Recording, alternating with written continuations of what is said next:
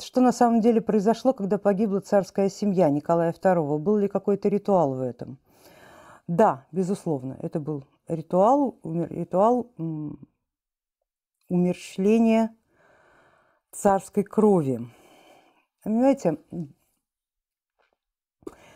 к Николаю, вообще к, ко всей линии Романовых, ко всей, этим, ко всей этим монархии можно относиться как угодно. Особенно людям, которые уже несколько поколений воспитывались без пиететного отношения к представителям а, голубой крови, к представителям определенных сословий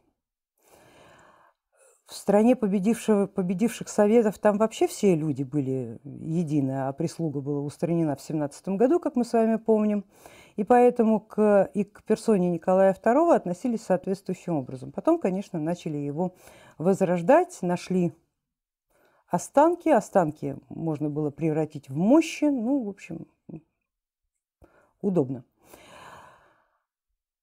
Но смысл умершления, конечно же, был в другом. Дело в том, что каждый представитель королевской крови, особенно если линия его крови идет издалека, это носитель договора, можно сказать, даже хранитель договора между богами и землей. Этот договор всегда заключается через какого-то живущего. Этот живущий становится правителем. То есть он обеспечивает выполнение договора между силами космическими, грубо говоря, и земными.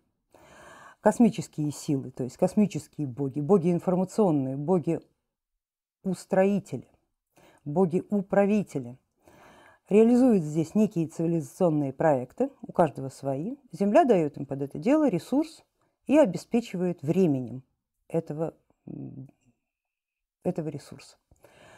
А, и договор этот при, призваны выполнять люди, которые э, находятся в статусе правителей.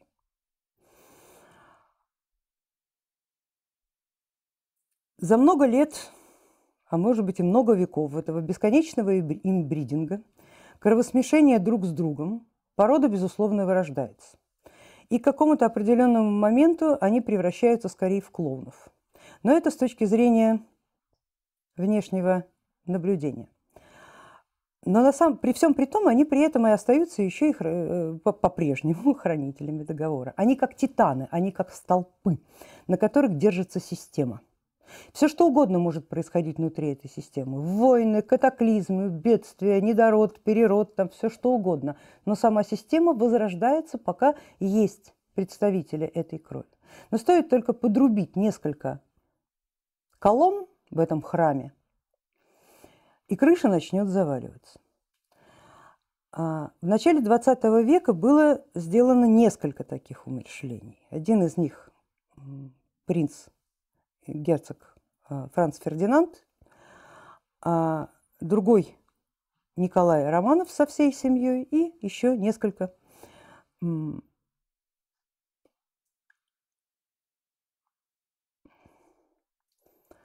столбов, скажем так, по, по, помельче.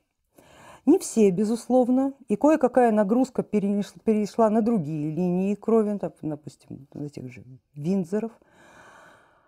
А, но эти столпы подрубили для того, чтобы система, которая стояла на этих столпах, она была разрушена, чтобы на ее месте можно было создать другую систему, провести другой договор. И носителями такого договора как раз и, и, стал вышеупомянутый вами Владимир Ульянов Ленин. Поэтому его, как вы понимаете, не хоронят.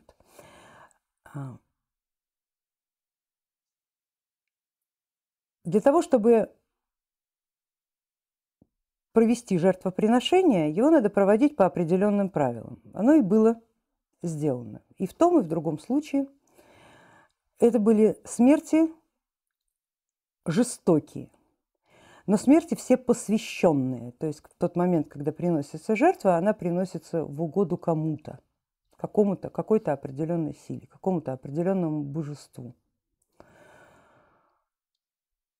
Чем древнее кровь, тем богаче кровь насыщена вот этими информационными аспектами договора, древнего договора между небом и землей, тем сильнее эта жертва.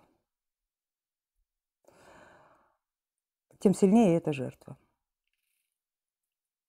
Обычно такие ритуалы проводятся при, конечно, черномагических обрядах, потому что черномагический обряд, он там